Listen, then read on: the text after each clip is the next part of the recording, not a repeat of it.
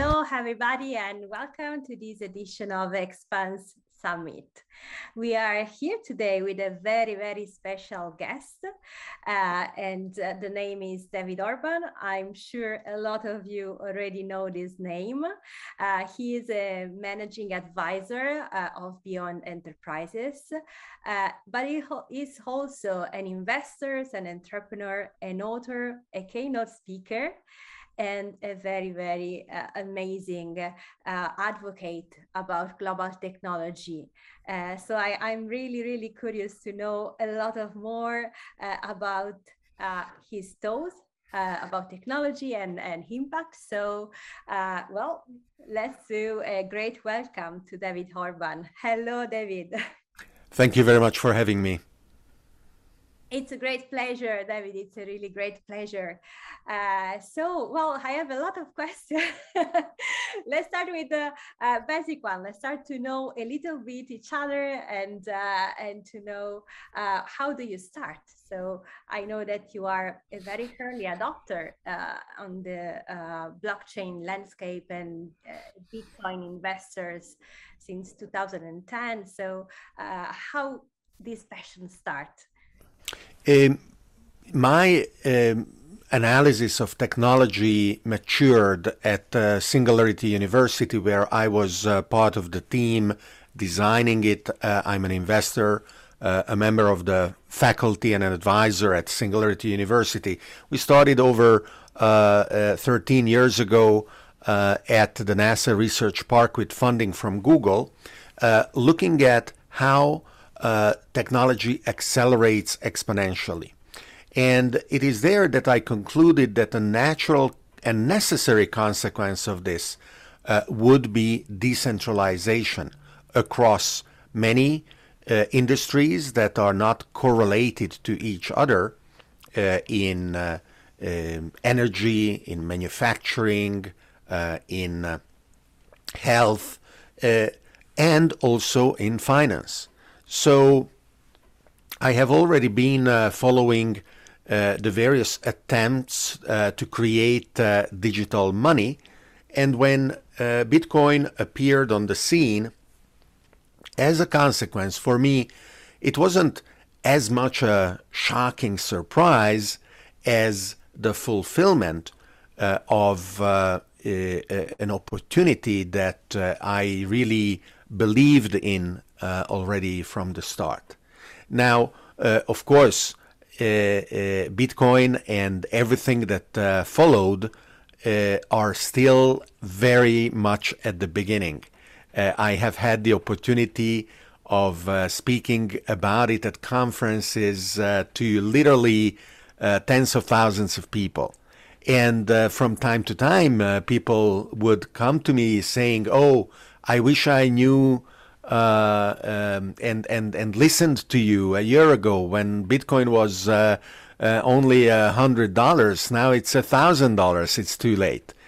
Uh, or now it's ten thousand dollars. It's too late. Uh, I'm not here to say what the value of uh, Bitcoin is going to be and and and when, but I can certainly say that it is not too late to start understanding the implications of blockchain technologies and how they are impacting the world in a positive manner uh, across many different sectors of the economy.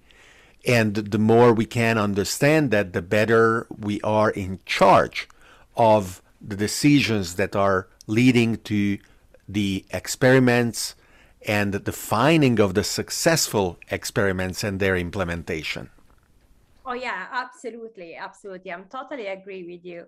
I mean, uh, one of the huge points uh, is really that a lot of people think about Bitcoin and and didn't realize and realize that uh, behind Bitcoin there is a technology and there is uh, a lot of things that you can do that is not just the Bitcoin itself, but it, it's a completely new world uh, in, in my eye. It's uh, I think it, that is amazing. And uh, well, how do you did you connect uh, the technology world and the impact world? Um, I uh, greatly admire the long arch of human civilization. Uh, I believe that we have achieved uh, everything uh, we we uh, did because of technology. Um, technology, in many ways, defined and keeps defining humanity.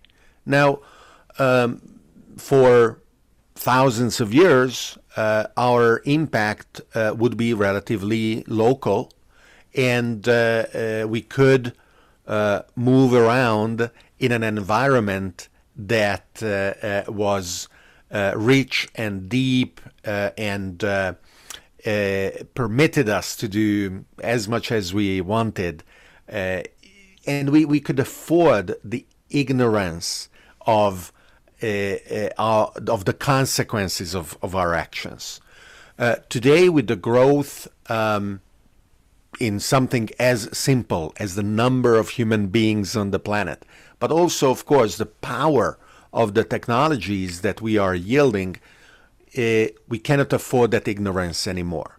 And in my opinion, uh, the necessary sustainability uh, that uh, our activities uh, must embrace comes from a few fairly elementary pieces of, of, of understanding. one is that there is no such a thing as an externality. Uh, uh, that label uh, that conveniently economists modeling certain businesses put on um, uh, outputs that are ignored uh, is is uh, something that we we, we shouldn't uh, employ anymore. Uh, every component of the economic model has to be accounted for. We cannot sweep it under the rug. Uh, and the second is that given uh, the scale and the scope of, of uh, uh, our activities and of human civilization on the planet, uh, the uh, models that are unsustainable are unsustainable, meaning that in the very short term, we can delude ourselves that they can keep going, but in the medium and long term, certainly they will fail. And that is uh, what drives, in my opinion, appropriate investment theses, uh, uh, appropriately aware uh, and conscious investing that uh, realizes that the um, needs of uh, a sustainable future and the needs of financial returns are very well aligned. And that is, in my opinion, what um, sooner or later every investment firm will unavoidably embrace. Oh yes, I think that that is a, a really uh, good point, and uh, and there is a lot of discussion, especially these days, uh, around uh, uh, around this topic. Um, I don't think we are already there to getting a, a solution, a definitive solution on that. We still have a lot of business that are not sustainable and are not uh, in a way not interested in be sustainable but uh, i i think i love the movement that is around because people are start to be aware of this uh, of this problem and they start to really asking to the company to to be uh, compliant to these things. And and this is uh, i think this is the main revolution of the last few years especially. Uh, what do you think about that? Do you think that this uh, response from the people could really make the difference and, and push uh, all the companies, even the ones that are not really into that yet? No, I am pretty skeptical about that. Uh, uh regardless of um, popular um, manifestations and more and more people voicing their desire uh, to uh, embrace products and services that are uh, sustainable, the fundamental drivers that unstoppably will transform the economy and that will completely sweep aside uh, those businesses that pretend that they can afford not to be sustainable will come from a, a, a different place. Uh, and it is coming from the very simple fact that sustainable practices are producing better financial returns, are producing better profit margins, are producing uh, healthier and more productive work environments. Um, so, no, there is no need to greenwash a business. There is no need to pretend to heed the requests uh, of larger and larger segments of the population. Very simply, good business practices can be implemented. Uh, a simple example of this uh, comes from one of the most fundamental sectors, which is uh, energy. Uh, in more and more uh, places in the world, and uh, in in more and more segments of the economy, sustainable energy, renewable energy sources, wind, solar, together with batteries, have become the cheapest and most convenient energy source. So, a business that uh, makes uh, um, some specific um, agreement uh, with an, uh, a utility company to supply them with renewable energy is not doing that because of their green heart. They are doing that because it is the smart thing to do. Uh, the same with electric cars. Electric cars could not and did not succeed in the 70s or the 80s, let alone 100 years ago when they were uh, being produced simultaneously with internal combustion engines. They are succeeding now not because a lot of people are afraid of climate change.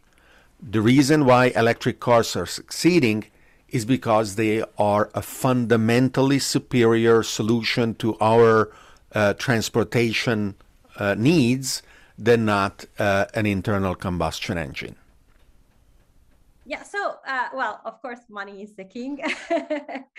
and in this case, uh, do you think, uh, so do you think that technology is the way to go? So, because of the technologies that we have today, uh, these company are more happy to change their way because the sustainable way now uh, is a financial financial way uh, as, uh, as it is, not just, uh, uh, as you said, not just a, a, nice heart, because of course, business is business.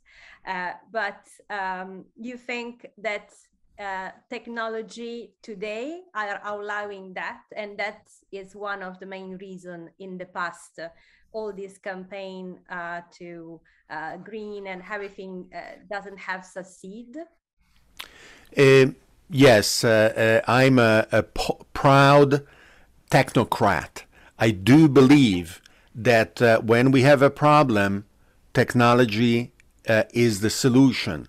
And when the next prob- problem comes, a rational scientific approach that works out the first principles in understanding how to attack the problem and then transforming the scientific and rational understanding of that into an engineering challenge uh, that produces a solution.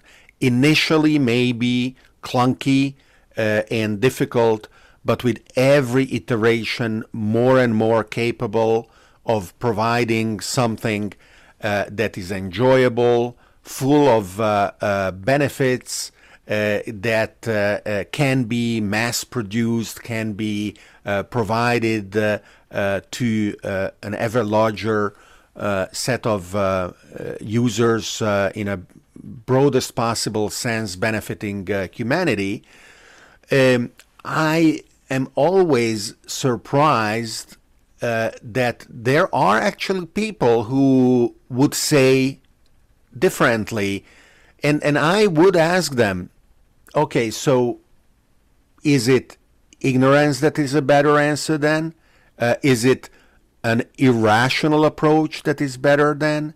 Uh, is it not learning about the problem? Is it not trying to apply solutions that we, we, we find?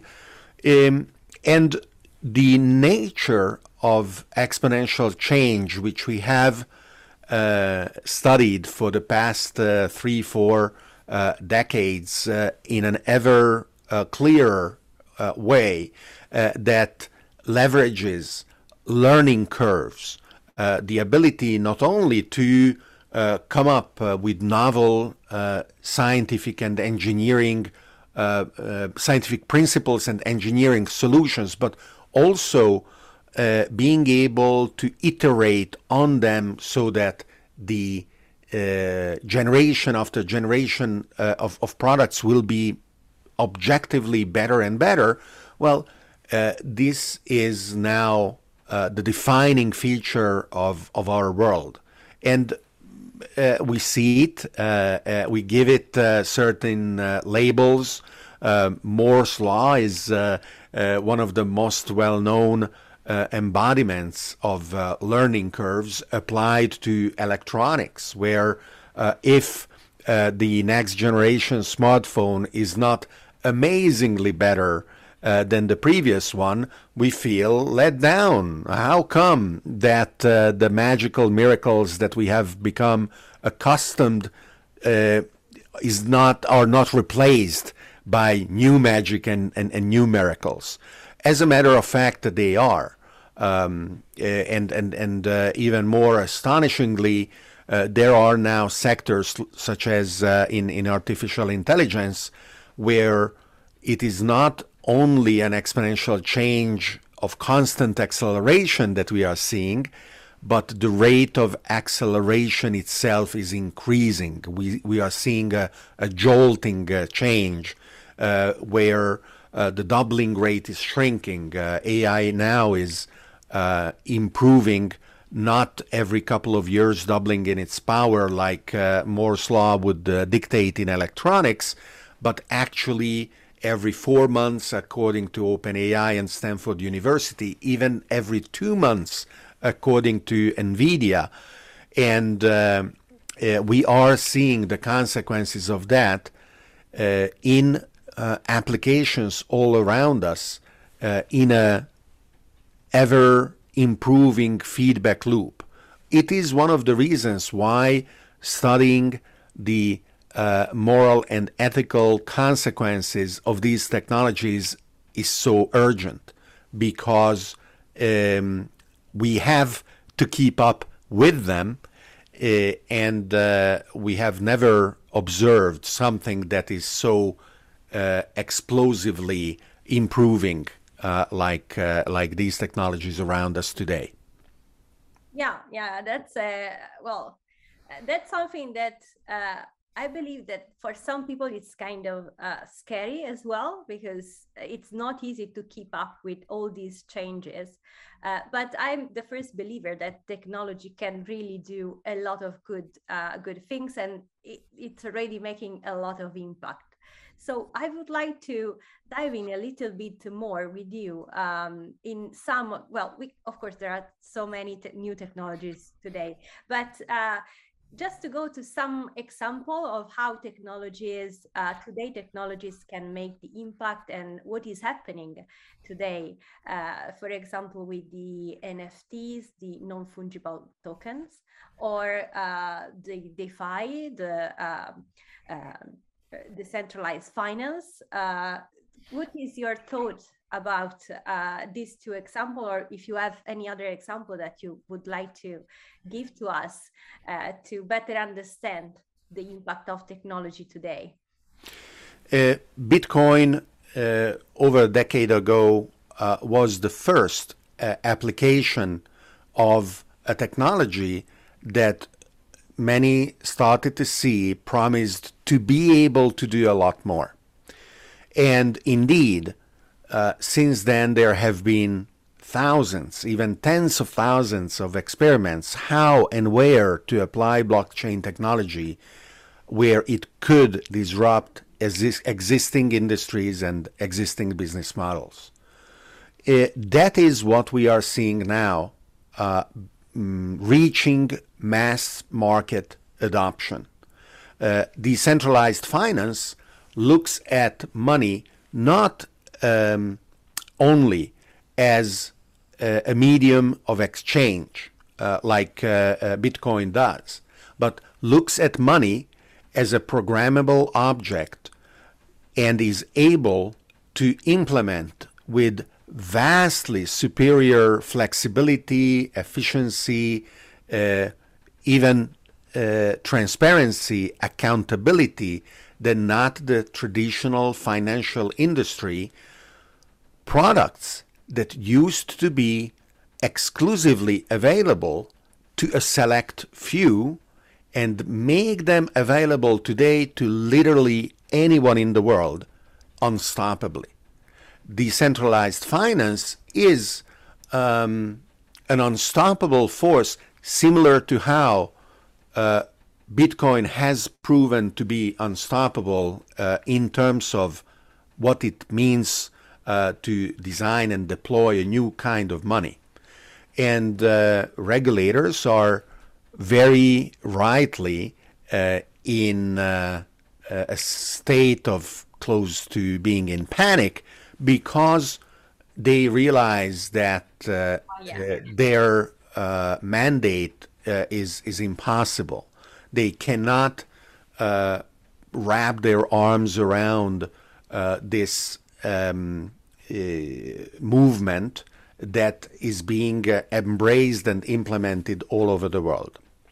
So, uh, billions of people who had no access to banking, no access to uh, modern financial instruments, are going to enjoy the benefits of uh, what um, just a few have been uh, in, in the past several decades through decentralized finance, from lending and borrowing to mortgages to insurance to uh, all kinds of financial products that uh, with very little to zero barriers uh, to entry is going to be are going to be available to uh, not only the residents of uh, high income countries where banking institutions were already available, but to everyone in the 8 billion people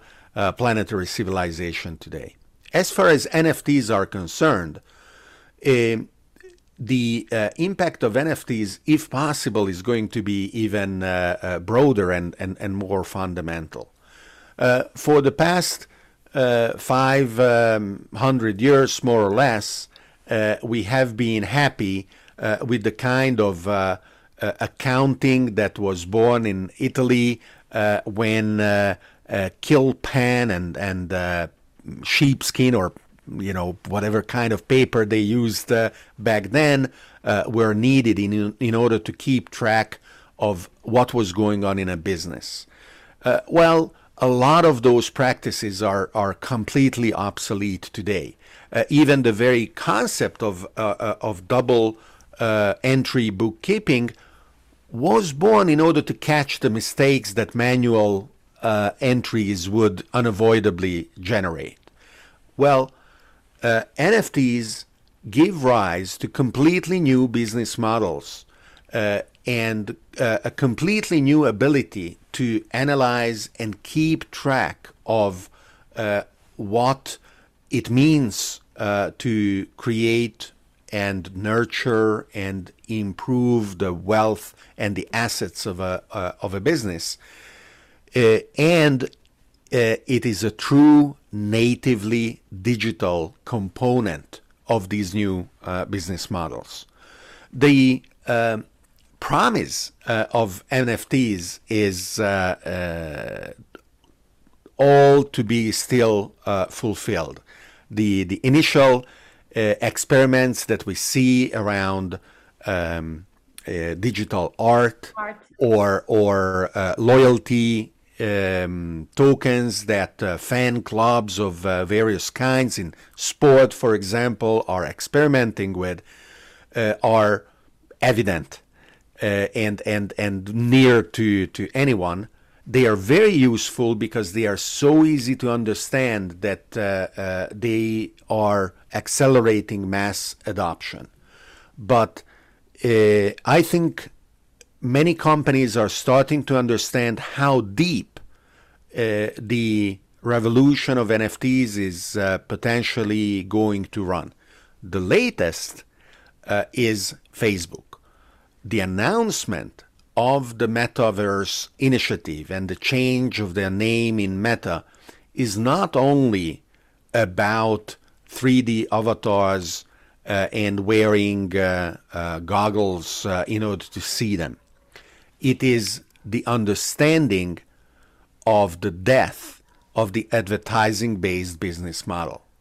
Because one of the consequences of NFTs is that the ecosystem that the various stakeholders and participants in uh, a series of, of businesses uh, design can support commissions in the transactions of the ecosystem itself that does not have any need of monetizing users through advertising anymore. And uh, we are already seeing these uh, emerging, and uh, Facebook is rightly afraid. That will be a, a huge, huge change. So I have a lot of questions. So let's start with the first one. I go in order. uh, well, first of all, uh, about uh, DeFi. Do you think that uh, the bank system that we know today uh, will be completely disrupted or ended, or the two systems will be coexist in the future? the rules and regulations that uh, today are in place uh, are such that uh, uh it is very hard to disobey them. Uh, it is very easy to end up in jail. Uh, and these rules and regulations have been put in place with the assumption that they were important and necessary not only for uh, the institutions uh, themselves, but because they were protecting the general public. This is going to be ever harder to justify. It will be ever harder uh, to keep up the pretense that yes, the current set of rules and regulations and the licensing requirements and the KYC and the AML and FATCA and everything else are really there because hundreds of millions of people should not have access to banking and financial uh, solutions like in the past. And it will become more and more evident that these rules and regulations are distorting the playing field, giving an unfair advantage to the incumbent institutions. So the regulators and the legislators have a choice. Either progressively lose uh, any uh, pretense of authority and believability, or to embrace DeFi and level the playing field. And if they choose the first, the DeFi revolution will still be unstoppable, is that the changes will be much harder to manage. If they uh, instead embrace the changes, uh, then uh, the new organizations that are nimbler and faster uh, uh, natively operating in, in the DeFi world, well, they will spe- sweep uh, the older ones uh, aside. So it is just a question of time, but the likelihood that the incumbents and the winners of past uh, uh, generations uh, are going to be the winners of the new world as well is is um, a, a, very low probability. That would be something to see, absolutely. Uh, also, because as we as we see, uh, especially uh, when we are dealing now uh, with blockchain and all these new things, right? Uh, NFTs and DeFi's, the governments are really, really in a serious difficult to keep up to all these new technology and, and understanding them. Uh, let let let's not talk about how to manage them. they they are really in a in a very difficult situation, uh, I believe, and um, I, and again, I really believe that people like uh, like you, like me, that we are in the field, uh, we are the people that can really advocate uh, for these changes and explain uh, all these bureaucrats what is really happening and why we need this change. Uh, so I'm really happy that uh, we can discuss uh, about all these topics and i really love your insights in this uh, in this area david. That's amazing. Um, about the um, nfts and the metaverse uh, there are a lot of controversials uh, around this uh, this topic as I'm, I'm sure you you're well aware of.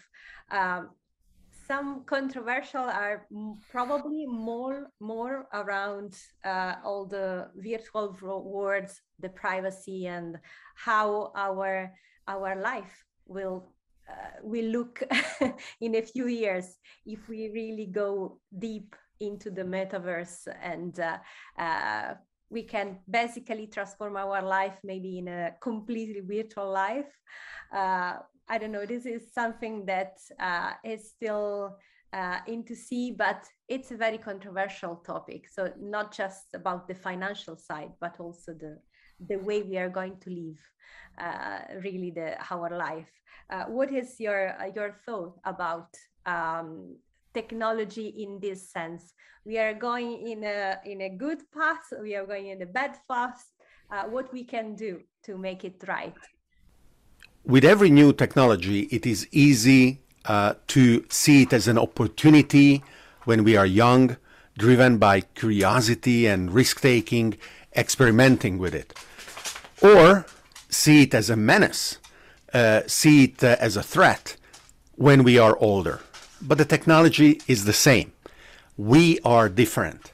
And our ability to adapt to the technology, to be adaptable uh, is what uh, changes. And this wasn't an issue when the uh, pace of change, let's say, uh, in the beginning of last century, or maybe even two, three hundred years ago, was itself slow, because we would die before things became uncomfortable today, the pace of change is such that we feel this discomfort and we didn't make it in time to die. So we have a choice. Either we die faster, or if we don't want to die, we have to work hard on recovering and then maintaining uh, what is called neoteny the uh, childlike features that we had when we were able to find joy in the discovery of what new technologies could mean. And the metaverse is the same. Uh, people will easily label it as something that will destroy the younger generations. And it is not going to be true. Just like smartphones didn't destroy it, just like email or rock and roll didn't destroy it. Uh, the metaverse uh, will did not uh, destroy the world uh, uh, either. But there will be wonderful uh, new applications, uh, and those of us who will be uh, adaptable and nimble enough to find and use them will derive great benefit, and eh, eh, they will then become something given uh, something that we will not even remember how we could uh, live uh, without. We are already um, like that with our smartphones. Um, I don't know how it would be possible to meet someone without a smartphone. Um, you just arrived to a place that was full of people, and then the other person either was visible to you or you wouldn't meet? Or how is it that we went to a place uh, without GPS navigation? Uh, you had a paper map and it either had the right resolution and it was uh, printed before some new roads uh, were uh, built and then you arrived at the place or you got lost and and these new solutions we have today are so deeply adopted that yeah we tend to forget how we could ever be without and with the metaverse it is going to be the same Oh yeah, it's a it's a very interesting perspective. This one, I never thought about that, but but yeah, of course. Uh, I mean, uh, we are both in the well even with maybe just a couple of years of difference but uh, we are the same uh, we see we saw the same transition in a certain way. So uh, i for once used paper maps and and all this stuff before uh, we had GPS and then uh, the phone uh, and now of course every time I need to go somewhere I ask to Google Maps otherwise I don't know where to go uh, so absolutely the uh, especially in the last few decades, the technologies change our life in a crazy way. It's incredible. And for I will say most of it, it's a great change. so I'm a big fan of that. Um, about uh, again about the NFTs and, and metaverse, you uh, you talked about um, how this can uh, be a really huge uh, changes in terms of advertising and in terms of um, how uh, well all the bigs and uh, all the businesses are uh, using right now the users uh, and the privacy of the user as well. Uh, so how it will be different? Could you give us some some example of how that can be different in the future with metaverse? the issue of uh, digital identity is, as of now, unsolved. And we um, pretended to be able and leave it unsolved for too long. Uh, this had two consequences. On one hand, when users need to prove their identity, it is an extremely wasteful and inefficient process that time after time they have to go through, and sometimes they are unable to complete. Just something as simple as the KYC and EML, AML process uh, that uh, uh, you need uh, when you open a new bank account or when you uh, want to start operating on an online exchange or in so many other ways. these processes are such that billions of people are unable to even start uh, operating on those platforms. And for those of us who can, doing it over and over again is uh, really a nuisance. So, in these cases, having uh, a, a, digital identity that we can uh, rely on uh, and provably um, uh, uh, apply to the various circumstances is uh, uh, something that would be very convenient. Uh, not only that, but with the uh, appropriately managed, uh, maybe pseudonymous digital identity, which, however, is tied to a human in a manner that, if necessary, can be uncovered. If, for example, there is uh, criminal activity under that pseudonym, uh, it would be possible to uh, connect uh, the pseudonym to the physical person.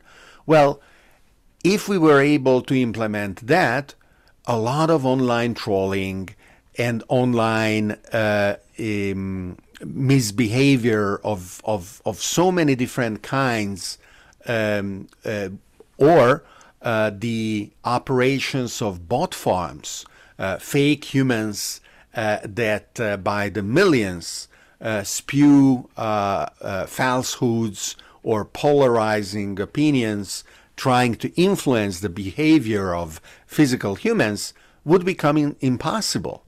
And new platforms are going to emerge that uh, will uh, enable um, protected and pseudonymous uh, legitimate activity, uh, excluding automatically the influence of bots.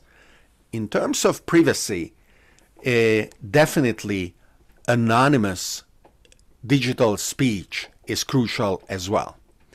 And uh, we have to have platforms that allow for that. If you think about it, um, society has overall much more to lose if it doesn't protect privacy than not any individual.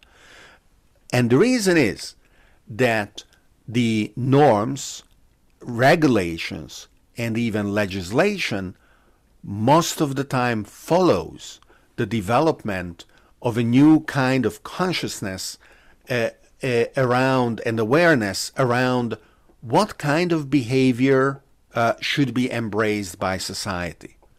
Um, today, in most places in the world, same sex unions are recognized or even legalized. Marriage uh, is possible. But it wasn't the case. And if privacy were not possible in a digital world, moving from where same sex uh, relationships are prohibited or even criminal in a place where they are legally recognized and possible would not happen. And society would be rigid, unable to change, unable to adapt uh, to the new awareness uh, of its constituents and break apart. So, physical identity in the digital reality, pseudonymous online behaviors, anonymous online behaviors, these are all crucial. And our digital platforms must incorporate ways to securely uh, and nimbly, efficiently represent all three components uh, for the different situations. Otherwise, they are unfit for purpose. Oh yeah, yeah, absolutely. Uh, that that brings another controversial point. A lot of controversial point with you today, but uh, well, one of the of the other point is to reach that. Uh, we will probably need that all the governments are willing to uh, give up in some way some of the control to have like a global um, uh, it's like a, a, global country global digital country uh, which is kind of facebook is today i mean in a way because you have kind of a digital uh, identity even, even if it's not uh, in a way that you described at the end, uh, but it's not legally recognized. Uh, do you think that the government will be willing to give up at a certain point a bit of their control to have this global uh, identity? It, not, it is not their choice to make. Um, uh, the ability to impose um, unjust rules and legislation on an unwilling population uh, uh, has a very short half life. Uh, in the past, uh, wars and revolutions were a very blunt instrument that uh, we employed uh, when um, the uh, disconnect between what um, a large group of people believed was right and what the then dominating social organization wanted to impose became too big. Uh, today, um, society is um, open uh, to experimenting with alternatives in many different ways. And uh, that is why I believe that uh, it is going to be possible to build the new alternatives without recurring uh, to wars and revolutions that are not only very inefficient and very blunt, but uh, with tens of thousands of nuclear warheads, uh, uh, it is even less advisable that, than in the past. Um, a lot of these components uh, existed uh, already, but very, very few could uh, take advantage of them. today, these components are democratizing very rapidly. Let me give you just one simple example. In the world of startups, it used to be the case that either you were either you were born uh, or let's say you uh, went to college in a place that was startup friendly or you could only dream of being an entrepreneur and it was so much more likely that you would end up uh, being a corporate drone spending your life uh, without uh, being able to um, live uh, the ideas uh, and turn them into products and services that uh, were uh, implicitly present in, in, in your dreams. Well, today that is not the case anymore. Uh, Silicon Valley is not uh, the only place where one can start a business, but certainly there are better or worse places where to start a business. However, in the world of, for example, blockchain, where decentralized and remote first teams are the norm, it doesn't matter where the physical residence of the components of the team is. They get together, they talk to their lawyers, and they decide from year to year, from month to month, what are the best jurisdictions to incorporate their startup in order to rapidly execute and thrive. And there is nothing that can stop that. The jurisdictional arbitrage that is already happening thousands of times a day in the decisions of startups is moving tens of billions of dollars of investment from one place or the other in the world. And the nation states are recognizing that.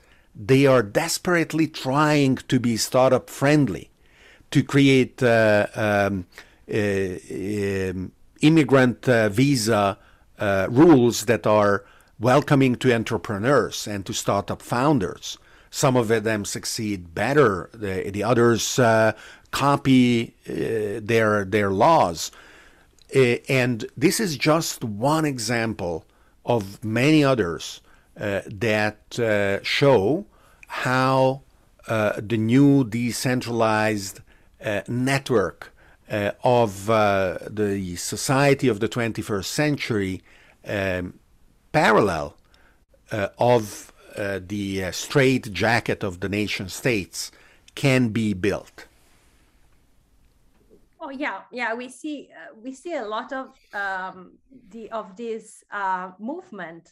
Um, again, especially with blockchain and with uh, DeFi, uh, fintech as well. Uh, everything that is um, connected to all this new technology and uh, uh, it's not easy to uh, find the right legislation and to find the right place to drive and it's absolutely a huge huge um, movement that we we are we are seeing today. Uh, so absolutely, totally agree with you again. uh, another good point. And um, well, moving on to uh, a more uh, green, still controversial point. Um, I would like to ask you uh, about um, Bitcoin and uh, the uh, claim that Bitcoin is not green and all this uh, uh, this um, uh, well this problem that we see in the news and a lot of discussion uh, about uh, Bitcoin is good is bad for the environment. what is your point of view around that? Um, it is um, natural uh, even though painful need uh, to keep uh, debunking uh, this uh, uh, very primitive accusation that is moved against Bitcoin. let me just quickly go through just, let's say, a handful of reasons why this is um, so. First of all, um, you have to ask cui prodest, who gains from the argument? Because the argument should be applied and the analysis could be made comparing the costs and benefits of the traditional financial system uh, with the cost and benefits of the new financial system or payment mechanism or um, uh, asset class that uh, that Bitcoin represents. And if we did that, we would recognize and realize of how wasteful and how harmful, um, in many ways, uh, ethically but also ecologically, uh, the traditional financial system is. Just think about uh, the absurdity of um, printing, moving, distributing, protecting, collecting, destroying uh, pieces of paper we call money. Even the, just that activity is uh, ridiculously harmful to the environment.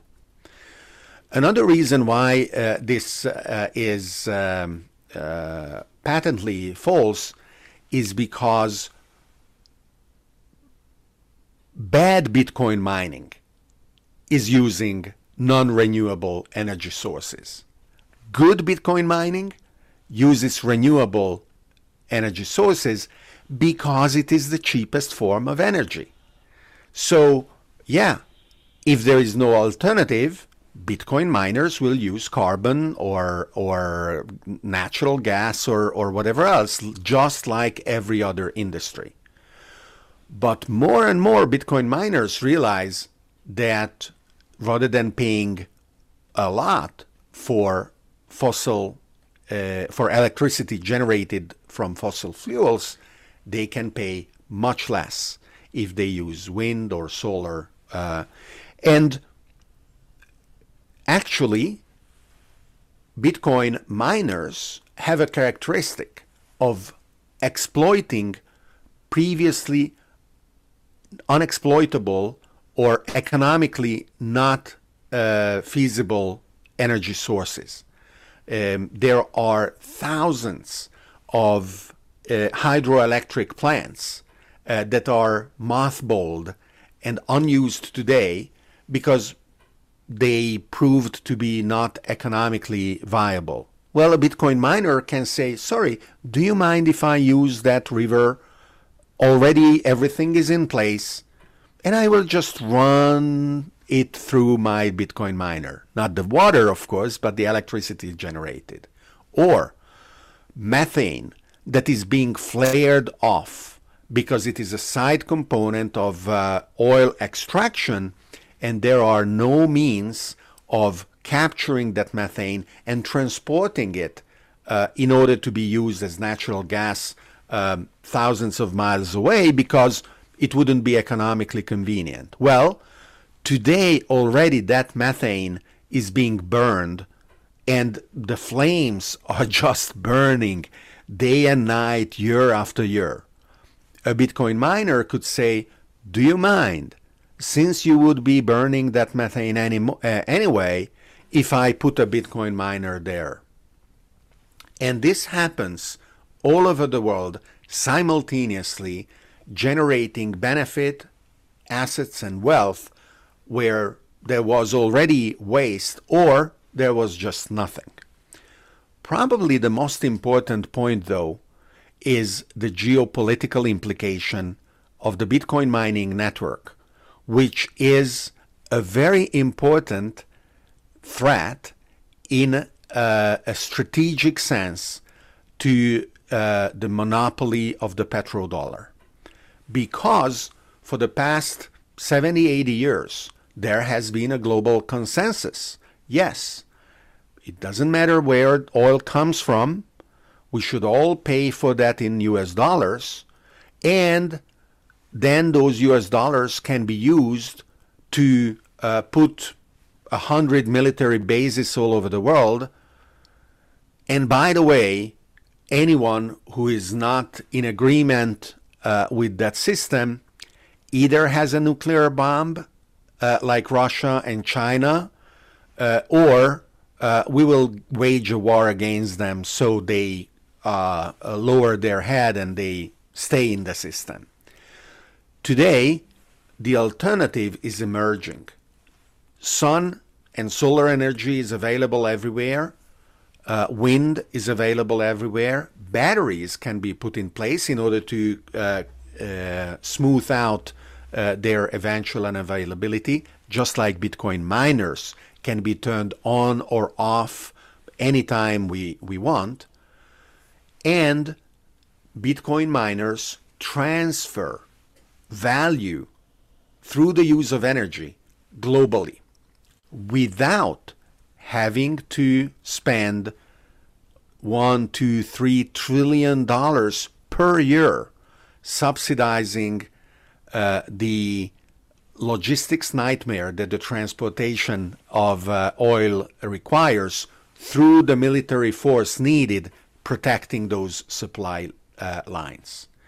So, renewable energy is undercutting the domination of the petrodollar, while simultaneously Bitcoin is emerging as an alternative uh, value system and uh, global uh, standard of uh, wealth management and transfer. And that is the most important component of the global planetary Bitcoin mining network. Wow, that's a that's a great uh, point of view. Um, of course, usually when you look at the news, uh, they never compare to what is uh, the the normal money, the traditional money. They always go straight to uh, Bitcoin and what uh, uh, Bitcoin is doing, and and the comparison. I think it's really it's really a great point of of interest as well. Um, so um, I know that um, our time is nearly nearly finished, but I would like to just ask a couple of more things. Uh, first of all, um, well, how do you uh, see the technology uh, to uh, all these new technology um, to get us close to solve the SDGs uh, in the future? How do you see uh, these complements in the future? Um, we have already made great strides thanks to technology in eliminating uh, uh, or alleviating human suffering in the world. Um, in uh, the 60s, uh, the Club of Rome uh, published a very influential study that uh, made a self defeating prophecy. the prophecy was that over the course of the next 20 years, there would be widespread famine and starvation, with hundreds of millions of people dying or more. The reason why this was a self defeating prophecy is because it was influential enough to catalyze the efforts to preventing it from happening. And indeed, we had what at the time was called the Green Revolution. This was not ecological revolution.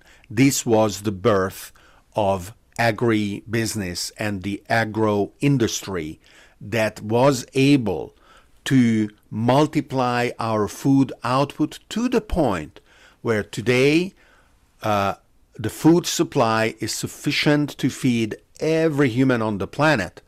And when there isn't enough, it is due uh, to uh, civil wars, uh, it is due to corruption, it is due to uh, logistical disorganization. It is not due to lack of food. Today, we are under pressure and uh, some of us are frightened, others are uh, springing to action, and we are presented with a similar self defeating prophecy. And today, the prophecy is that within the next 50 years, climate change is going to destroy civilization. Will it? It might. We don't know and uh, we just have to find it out. However, we have the power to design and implement desirable futures. If we end up 50 years from now, you and I, uh, um, in an underground shelter with radioactive waste on the surface, uh, sharing a, a, rotting rat uh, for dinner, um, we will know that we failed. But if uh, the force of this prophecy is such that we prevent that undesirable future and we create the infrastructure and the technologies and the applications that instead will make humanity thrive, then the benefit is to be able to uh, gather 8 billion minds within the 21st century to apply themselves to our next opportunities and to our next challenges because we have them plenty. There is no amount of robots that or AI that are going to stop us from wanting to be useful, from applying our passion, from using our talents. And literally, there is an unbounded set of opportunities in order to make sure that we can find and resonate other people driven by the same uh, love of just living on one hand and of uh, uh, finding self worth on the other. Um, so the promise uh, is is is that, and I am uh, an optimist in the sense that I believe that that uh, um, through a lot of chaos because it is not going to be a smooth ride, but we will be able to develop and then deploy solutions that will uh, enable us um, in 10 years and 20 years and 30 years uh, to see that uh, that the things are moving in the right direction. Absolutely. Uh, so, uh, do you think that um, this is uh, well the reason why uh, for example you are um, advising and you are part of uh, a company like uh, Beyond Enterprizes so company like this one could sustain and and help uh, to reach uh, a, a, good future and going in the in the right direction. We we have been lucky and smart uh, uh, Uh, uh, over the course of uh, uh the past four or five years as a strategic advisory firm. we have worked with a select group of clients that went from zero to over $14 billion of combined market capitalization. And we always look at backing uh, projects that have a positive net impact in the world. We think that is not a question, as I said before, of having a green heart. It is a question of uh, maximizing uh, benefits financially as well. Uh, we believe that uh, we can and should act uh, so that all uh, the stakeholders, both within and outside of projects, are able to reap the benefits and uh, uh, we very very strongly resonate uh, with the passion and the talent that our clients are applying in the various fields uh, where where they are moving. Uh, we also have a, a parallel uh, organization, uh, the Blockchain Investors Consortium, uh, where we are investors as well, uh, that has over $5 billion of investable funds. And the reallocation of trillions of dollars of capital from um, previously sound but now uh, unsustainable businesses, or even more urgently, uh, out of stranded assets that run the risk of literally going to zero in value uh, is accelerating. Uh, whether it is uh, the $5 billion of uh, the Blockchain Investors Consortium or BlackRock or other investment firms explicitly saying that uh, uh, they are shifting the direction of, of their investments, uh, this movement has become unstoppable. And I believe that it will characterize the best returns and the best opportunities uh, that we have uh, in front of us uh, all over the world. That's amazing. Thank you so much, David. And uh, if someone want to get in touch with you and know a bit uh, a bit more uh, an investors or startups, a business, how they can get in touch with you? Where where where they can find you? uh, I am very easy to find. Uh, so um, uh, they just ha have to put my name in a search engine, and then I will just uh, welcome their uh, inquiry. Uh, I will welcome uh, their contact and uh, respond accordingly to the challenge that they express. Um, and uh, whether it is LinkedIn or on the website of Beyond Enterprizes or in so many other ways, really one of the beautiful features of our time is that uh, so many of us are just one click away. And uh, uh, of course, uh, uh, some people feel that they should be shielded and uh, they should be untouchable. In my case, I am really always very happy to um, have conversations with passionate and talented individuals to talk about their projects, to talk about their challenges. So I welcome um, anyone uh, reaching out uh, to talk about the topics that we touched or, or many others. Thank you very much, David. I love it. Thank you. it was a pleasure to have you today and great conversation.